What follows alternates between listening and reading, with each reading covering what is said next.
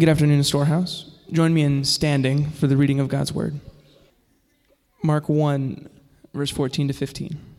Now, after John was arrested, Jesus came into Galilee, proclaiming the gospel of God and saying, The time is fulfilled, and the kingdom of God is at hand. Repent and believe in the gospel. The word of God for the people of God. Amen. You may be seated. Well, good afternoon. My name is Marco. I serve as the preaching and teaching pastor here at Storehouse McAllen. It's a joy to be with you. Uh, in the event that you didn't catch John, we're going to find ourselves in Mark chapter 1. We're looking at verses 14 and 15 today. As you open or load your Bible, in the event that you did not pick one up, we do have these Advent devotionals available to you. This is our gift for you. Uh, there are, they are out in the lobby. Uh, these uh, devotionals were written by members in our church, and so we want to provide you with content uh, as you dive into God's Word, uh, as you discuss this in groups, all so that you would grow and mature as disciples of Jesus. But with that being said, let's dig into our time.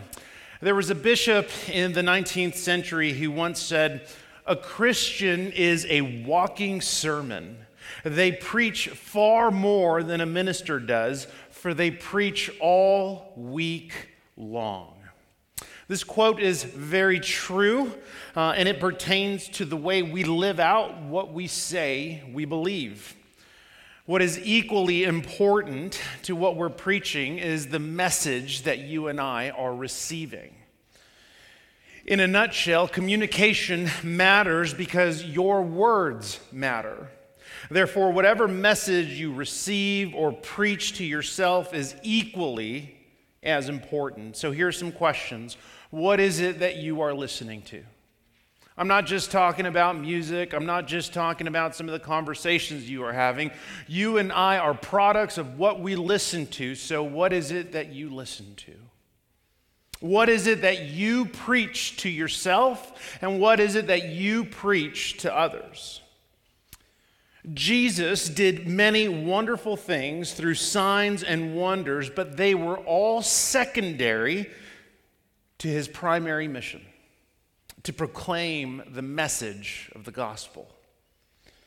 We'll address this later, but at the heart of the Christian faith is a message of salvation, and God has spoken this message to his people in a variety of ways.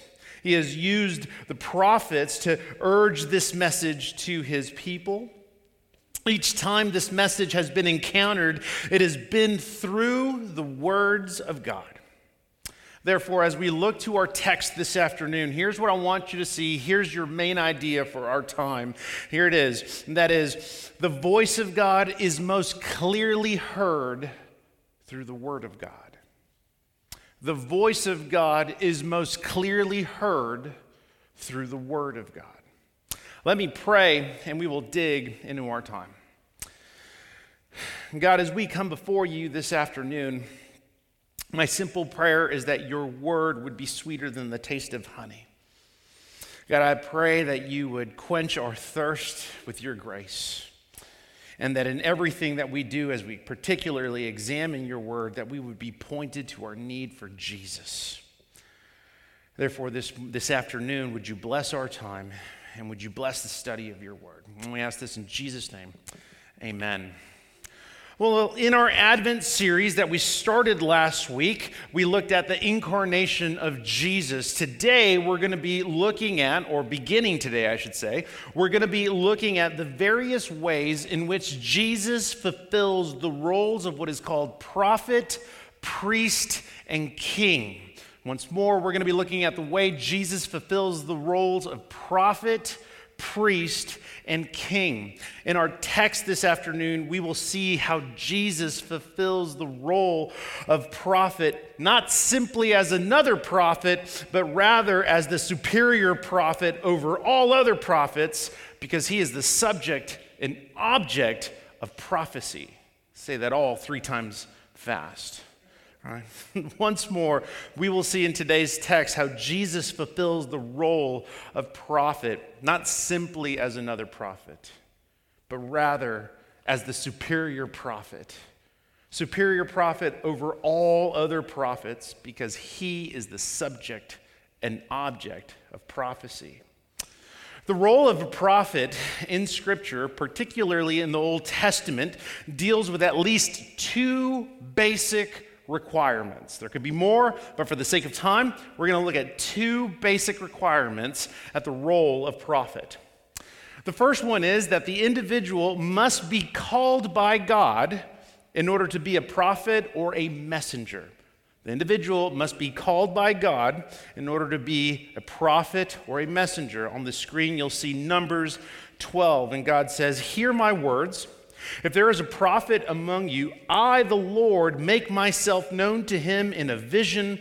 I speak with him in a dream, but not so with my servant Moses. He is faithful in all my house. With him I speak mouth to mouth clearly and not in riddles, and he beholds the form of the Lord. In short, here's what God is saying Hey, when it comes to a prophet, I'm the one that calls them. How I do it, it's going to be through vision, it's going to be through a dream. I'm going to speak to them directly, but at the end of the day, I am the one who calls people to the office of prophet. That's number one. They got to be called by God. Number two, their role is in the handling of God's word. Their role is in the handling of God's word to the people. Reading from Deuteronomy 18, God says, When a prophet speaks in the name of the Lord, if the word does not come to pass or come true, that is a word that the Lord has not spoken. The prophet has spoken it presumptuously. You need not be afraid of him.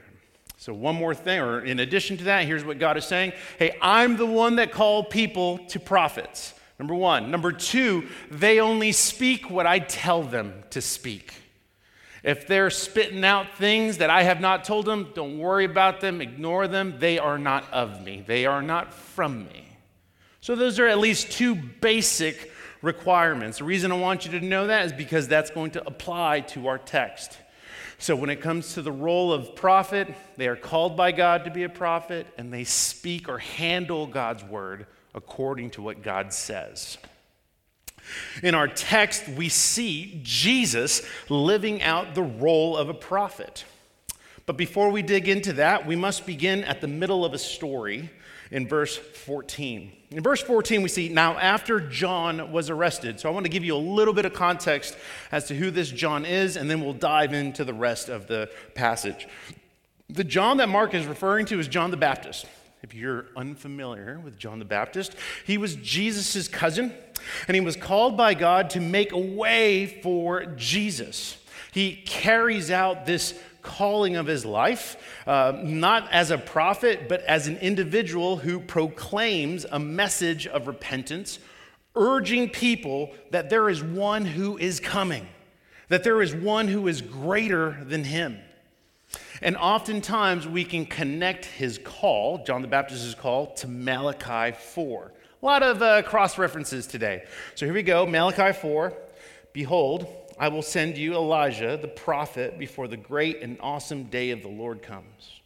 And he will turn the hearts of fathers to their children, and the hearts of children to their fathers, lest I come and strike the land with a decree of utter destruction. What's happening here is that John the Baptist was much like Elijah in confronting and calling people to repentance. John the Baptist's job was to pave the way for the coming of Jesus. John the Baptist's job was to preach repentance because he was saying, There is one who is greater than me, there is one who is coming that you're going to have to look to. And so, John the Baptist's ministry was him urging people to turn to Jesus, to repent of their sin, and to follow Jesus. Oftentimes, John the Baptist would say, Don't look at me, look to Jesus. He's the Messiah, He's the one I've been telling you about. And as John has been doing this throughout his ministry, when we come to verse 14, at this point, we learn that uh, he was arrested, and his arrest eventually led to his tragic execution. By the time we read about this in verse 14, or by the time we see that John is arrested in verse 14, and this point in Mark, Jesus has already begun his public ministry in Galilee. And as the prophet, or as a prophet, we see Jesus doing two things in verses 14 and 15. We see him called by God to be a messenger, and we see him handling God's word. Right? Those are those two requirements that we talked about. So the question might be do prophets exist today? No. The office of prophet does not exist. That doesn't mean that you and I do not have a responsibility to proclaim, right? You and I have access to God's word so that we would proclaim his message. But the office of pa- prophet does not exist any longer. Jesus closed that for us. So, according to the author of Hebrews, here's what he says. Long ago, at many times and in many ways, God spoke to our fathers by the prophets.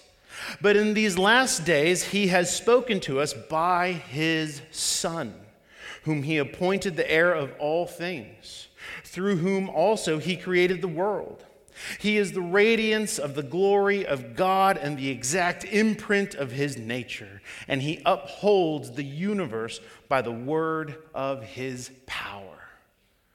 The office of prophet has been closed. So you got someone that says, My name is prophet so and so. No, it isn't, right? the role of the prophet is one that has been first called by God in order to handle God's word publicly. Once more, the role of the prophet is one that has been first called by God to handle the word of God publicly. And that's what we see Jesus doing in this text. And so that was a very general overview of the office of prophet. Now, through Jesus, we're going to look at the ministry of a prophet.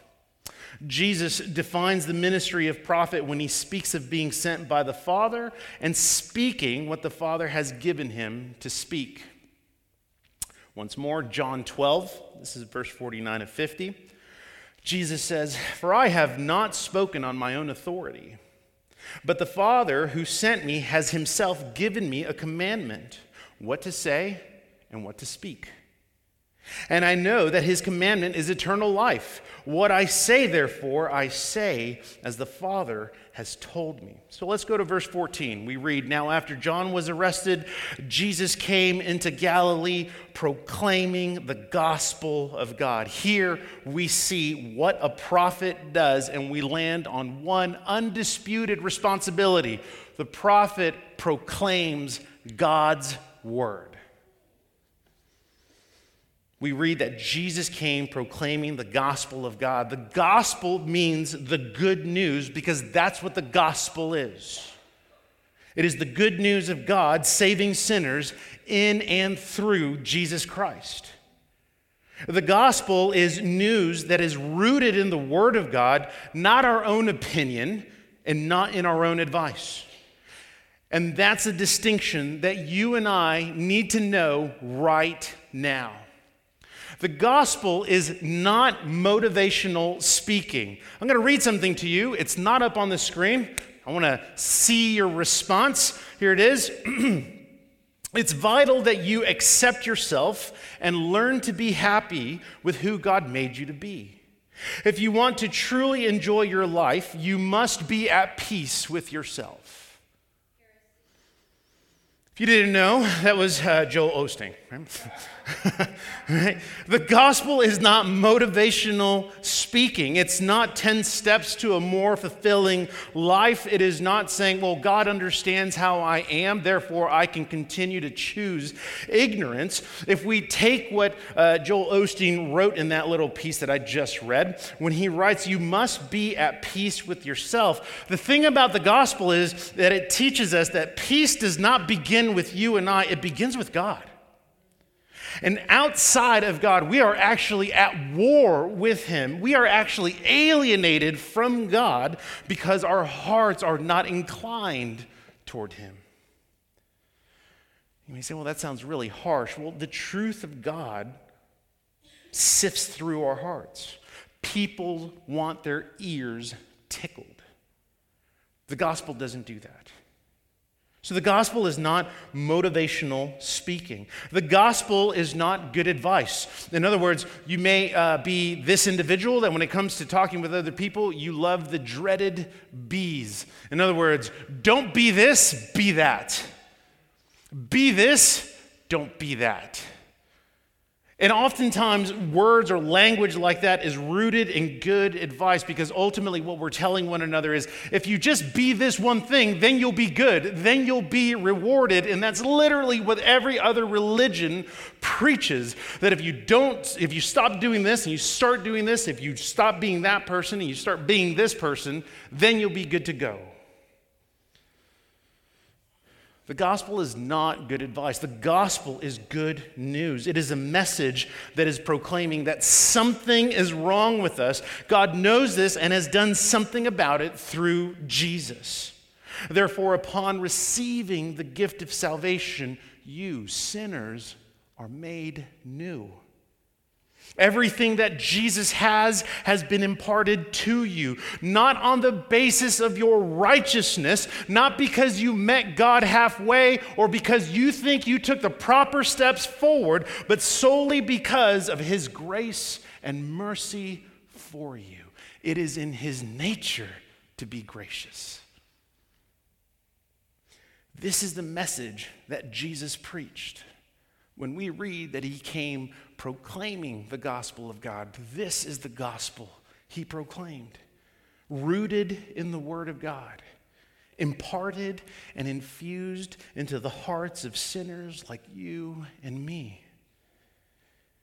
And apart from us having the joy and responsibility of imparting this message to anyone who will listen, we must be exceptionally clear on what the gospel is and what the gospel is not.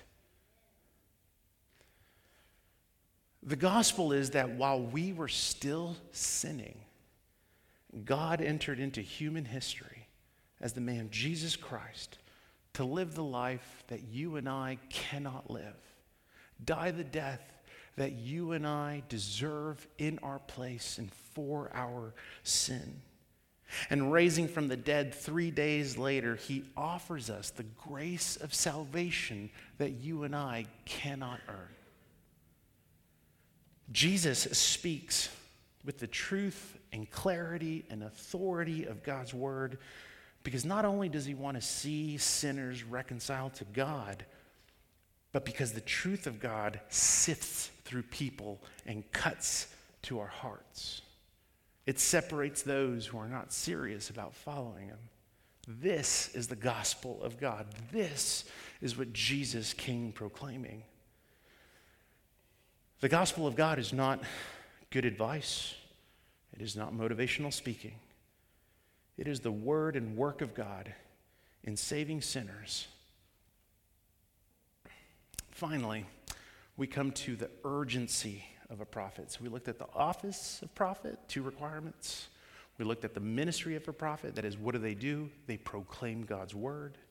Right now, we're going to look at the urgency of the prophet. Okay?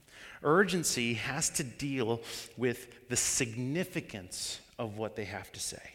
Here's what Mark records Jesus came into Galilee proclaiming the gospel of God and saying, the time is fulfilled and the kingdom of God is at hand. Repent and believe in the gospel. Well, we're going to have to get a little nerdy to understand the weight of the first half of this message. Okay? Here we go. We're going to look at three sections. We're going to look at the word time, the word fulfilled, and the phrase at hand. So if you got your Bibles open, you can follow along. When it comes to the word time, in the Greek language, there are two words that mean time. First one is kairos, second one is chronos. Kairos, chronos, okay? Chronos deals with the actual time. So for instance, it is 4:39 p.m. That's chronos. It's dealing with the actual time on our watches. Kairos deals with the significance of a moment in history. All right, so if you rewind the clocks back to 1944 and you look at D Day, that is Kairos. That is a moment etched in history. If we look back to the signing of the Declaration of Independence, that is Kairos. That is a moment etched in history. Something significant pertains to this thing called Kairos. Well, when Mark writes, the time is fulfilled, the word for time is kairos. And so, what's the significance of the moment? It's what we looked at last week that the word has become flesh. That's the significance of the moment, that God has entered into human history. The next thing that we're going to look at is the word fulfilled. The word fulfilled means the spilling over of something. So if you take an example of a cup, if you look at a cup and you fill it up with water and you keep filling it up, keep filling it up, what's, what's going to happen? It's going to spill over.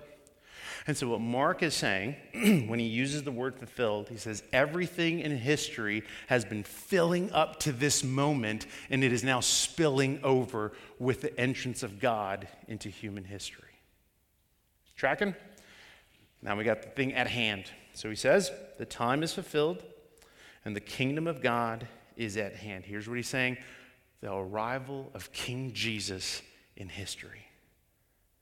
The incarnation of God in Jesus is here, now. The kingdom of God is present. This is what Mark is telling his audience. The arrival of King Jesus has come, and the time for repentance is now. That's how significant this moment in history is.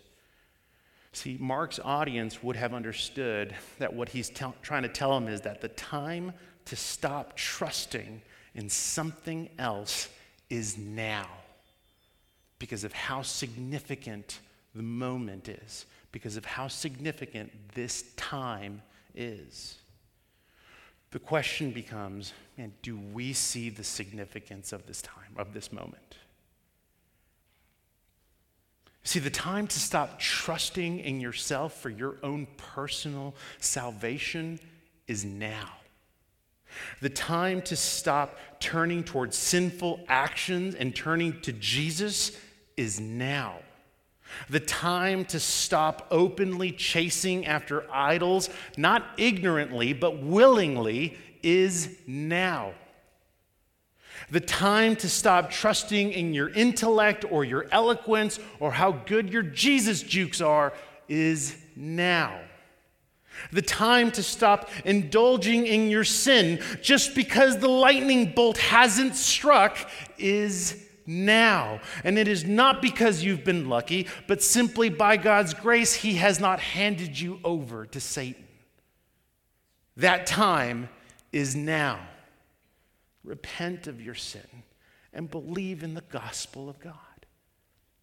That's the significance of God entering into human history. And so he proclaims this message of repentance and belief. And so let's look at repentance. What is repentance? Repentance is radically changing direction in your life. It's turning from something and turning to someone, turning from your sin and turning to Jesus. I want to look at how Christians, not all Christians, but how many Christians treat repentance.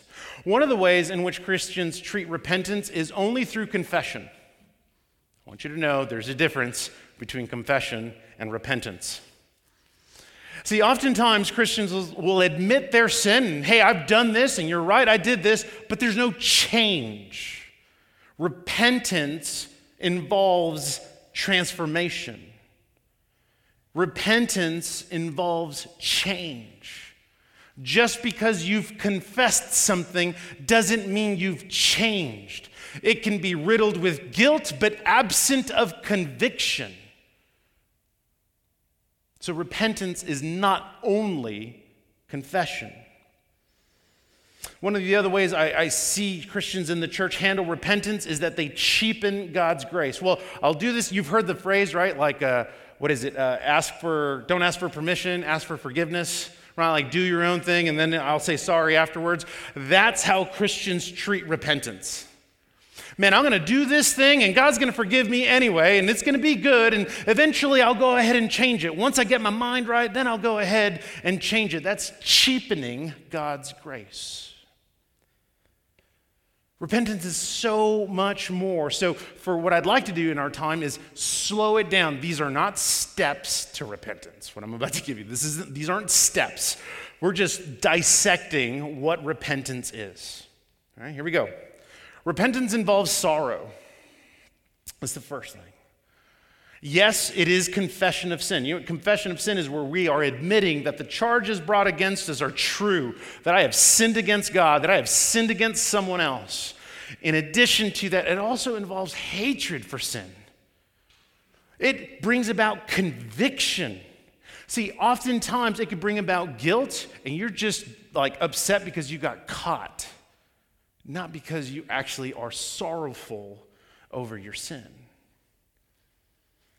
Sorrow involves confession and hatred for sin. Repentance involves consequences. That's number two. Repentance involves consequences. Like, let's just be honest. There are practical consequences for when we sin against God or others. The trippy thing about that is that oftentimes Christians are surprised by consequences. And it's when they're surprised about consequences that they demand grace because grace wasn't good enough prior. Oftentimes, when it comes to consequences, Christians get really upset because they think it discounts or it annuls their standing with God. Let me just be really clear. It doesn't annul your standing with God, but that doesn't mean that there aren't consequences to the actions we've taken. So don't be surprised with consequences. When you hurt someone and they don't want to talk to you right away, that's a consequence. Don't be surprised by it. And don't all of a sudden be a, a, doctor of grace. Like, no, you should give me. And that's the problem, right? Where we're like, no, I demand grace. Well, what happened to God's grace? Why won't you give me that? And you just sinned against the Lord and your neighbor. There are, there are going to be consequences. The one who is repentant will receive those consequences. Doesn't mean it's easy, but the one who is repentant receives consequences. Repentance involves change. In other words, there's change in the person, not just behavior modification where the root issues are masked with good behavior, but actual transformation of the heart that pours out into their life actual change. Once more, this is an area of repentance where I see a lot of Christians, right? I'm not immune to this, where I see a lot of Christians buck up against change. Because when you begin to adjust change with an individual, when you begin to address specifically their heart, oftentimes what happens is you receive uh, the, the, the, the response, I know, I know I need to work on this, I know I need to change, right? When you say I know, that's not admission, that's arrogance. Like, no te hagas, right? What I'm doing when I say I know, I know, I'm trying to push you away. I'm trying not to take ownership of my sin. I'm becoming defensive because now you've addressed my heart, not just the sin, the behavior that I was doing. You're now addressing my heart. And so when I say I know, I'm really just trying to shut you up.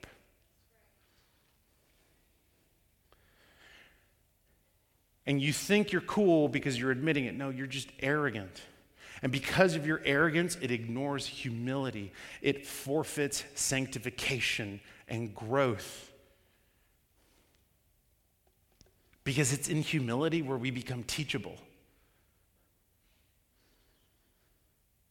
I'd like to park here for one more minute. I'm not talking to the church as a whole, I'm talking to storehouse. This is where I see many of us struggle. That when it comes to change, whether I've met with you or it's been like in community group style conversations, this is the part where it's like, no, I know, I know I need to do that. Yeah, I know, I know. Whether it's in friendships, whether it's in your marriage, this is where I see you push back the most because many of us want to have the last word. Rather than allowing God's word to be central, you want to have the last word. And so, when it comes to confession of sin, or when it comes to brothers and sisters addressing your heart, challenging you as Christians ought to do, encouraging you as Christians ought to do, when that ends up happening and you respond poorly, you respond defensively, what happens? They stop calling you out. In the context of your home, it may be that there is no such thing as a culture of confession and repentance in your home. Because if I call you on this, you're going to get really upset, or vice versa. I want us to be a church that values confession and repentance. Not just a church as a big whole. I'm talking about church in the little ones, right? You as individuals in your homes. This is the part this is the part in repentance where we push back the most. After change, you have humility. Humility is where we recognize that we have sinned against God, that we have sinned against others. And we recognize the depth of our sin. We recognize, man, what we did and how it hurt others. Humility helps you to recognize that the other individual may need time. Humility helps you recognize that the, the other individual may need to heal because of the wound you caused. Humility forces you to be still and know that God is who He is and you are not Him.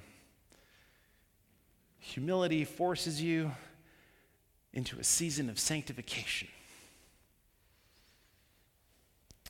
Finally, on the notes it says reconciled. I prefer the word restored. I should have changed it, but I forgot. Repentance involves restoration. Restoration before the Lord. Not that you were forsaken, not that you were cast out, but when we're when we don't repent, when we refuse to repent, we do cause some divide between us and the Lord. That doesn't mean like, hey man, he's you're out. No, it doesn't mean that. But there's restoration and hopefully restoration with others.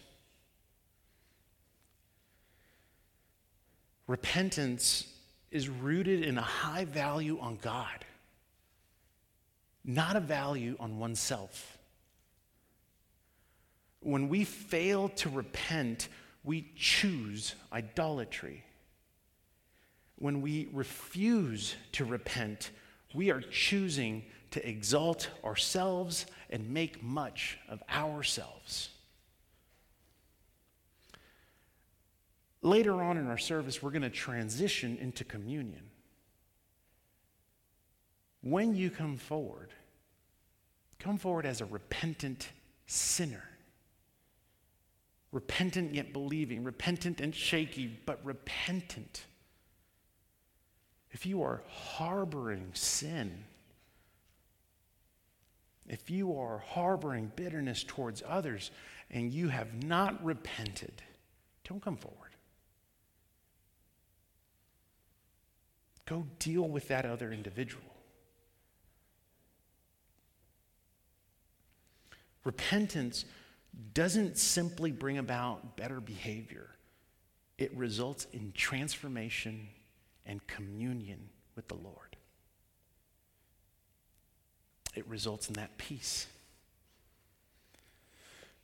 The Puritan Thomas Watson said, said it this way Until sin be bitter, Christ will not be sweet. So Jesus proclaims this message of repentance and belief. So let's look at belief or faith. Much like repentance, too often we undervalue what true or sincere belief actually is. For many, belief is simply knowing what God has said, what God has done, and what God does or doesn't do. Oftentimes, when it comes to questions centered around belief, for many in the church, the answer is, I know. Yes, I know that. I know. I would encourage you to look to James 2 And so James is writing to uh, uh, Jewish Christians, and he says, You believe that God is one. You do well. So he's saying, Hey, you got some really good theology. You know a lot of good things. Like, you're not wrong. And then he adds this qualifier even the demons believe and shudder. So, much like repentance, let's slow it down and let's dissect what sincere faith is. The first, first is that faith involves knowledge the knowledge of what God has spoken, the knowledge of God's work through Jesus, the knowledge of who Jesus is. There is more to belief than knowledge, but this is where it begins, similar to what even James wrote. And this is where many Christians stay, park, land, and don't move. But faith is more than just knowledge. Yeah, you can know a lot of things. James just told you, hey, you have some seriously good theology. You read that book one time five years ago. You got it. You're great. That's awesome. You have some good understanding. That's not all the way. The second addition, or the second part of faith, is that faith involves agreement. Agreement is where we recognize that the word and work of God is true. And, and many of you land here recognizing that the Word of God, uh, that the work of Jesus is true, that you have been convicted by it and you are convinced by it. Agreement doesn't mean that you understand all of it, that it doesn't mean that you're going to know every single thing, but you can at the very least agree that the Word of God is true. And so, for a moment, let's park on agreement because I want to address one concern. Now, when it comes to agreement, there's a difference between agreeing with something that we struggle to understand and simply not liking it and choosing ignorance. When it comes to encountering God's word and we're struggling to believe something, there's still, uh, let's just call it, there's still work to be done. There's further reading to do, there's receiving counsel, there's asking questions, there's doing a little bit of hunting.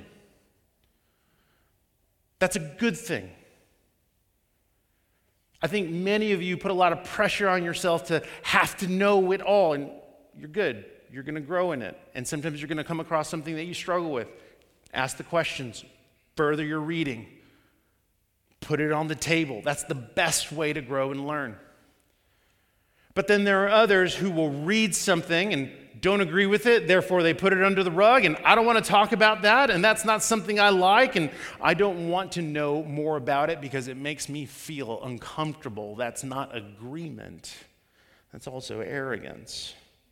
That's us choosing ignorance rather than digging through reading, through community, through counsel, rather than digging, we rather cover it up. Agreement involves being convicted and convinced that this is true. That doesn't mean you know it all, that doesn't mean you have everything you need to know. But in faith, we're going to move forward. And that's still not all of it. So faith involves knowledge, Faith involves agreement, faith involves surrender. Faith involves surrender. It involves actually following through with the knowledge and agreement. This doesn't mean that you're not going to stumble. This does not mean that you know everything. But when you surrender, you are made teachable because you are most humble. And so when Jesus says to repent and believe in the gospel, he is saying that as you're convicted of sin, turn from your sin and turn to him. Trust in his words so that you would live out your faith.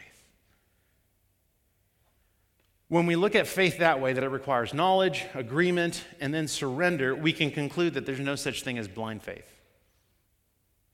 There's no such thing as wishful thinking when it comes to belief in the gospel.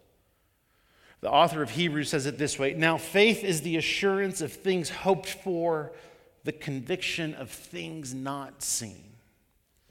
And perhaps you're hearing all of this, and you find yourself similar to the father in Mark 9, who comes to Jesus with his son, and he's asking Jesus to heal his son. And he goes on and tells Jesus, I believe, just help my unbelief. Here would be my encouragement. In handling the Word of God correctly, Jesus meets you in your deepest need. Jesus meets you in your deepest weakness. Not with condemnation, but with gentleness and a lowly heart. In our weakness, it is not only possible for the words of Jesus to heal, comfort, and strengthen us, but for Jesus, he delights in comforting and healing us and in strengthening us through his word. Repentance and belief are both a grace from God. One restores us, and the other one shows us that we are not him. The bishop I mentioned earlier said it well in reminding us that Christians are walking sermons. So, what message have you received, Christian? What message do you preach? See, the gospel of God is rooted in the Word of God. Jesus wasn't simply another prophet, as many thought. He was the ultimate prophet who pronounced an end to all of our sin. In the Old Testament, the prophets were the mouthpiece of God to the people, speaking and charging them against their sin and calling them to repentance. The prophets heralded the forgiveness of God. Jesus, as the final and all sufficient prophet, has done all of this for us. Jesus came not only proclaiming the word, but embodying it because he himself is the word of God. He entered into our world because of sin. He proclaimed our need to repent and to believe on him, and he proclaimed the forgiveness of sin. So, as we close, Christian, do you long to hear the voice of God because there's so many messages so many messages surrounding you? My encouragement would be go to the word of God. Is your spiritual health dry? Is it weak? Is it struggling? Look to Jesus and go to the word of God so that you are renewed, so that you would be refreshed, so that you would be restored. Christian, is there sin that you need to confess? Someone that you need to address? Do it today. The time is now. Repent and believe. And if you're not a Christian, I love that you're here. The voice of God is most clearly heard through the Word of God, and I want you to know God through Jesus. You stand understood because God knows the curse of sin but condemned apart from knowing God. Repent and believe so that you might know God today. Church, the voice of God is most clearly heard through the Word of God. Let's pray.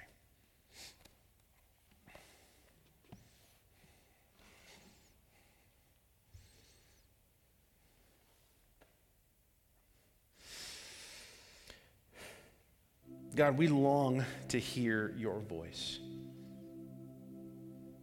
And the beauty is that you speak to us loud and clear, gentle and lowly through your word. In fact, the word took on flesh in Jesus,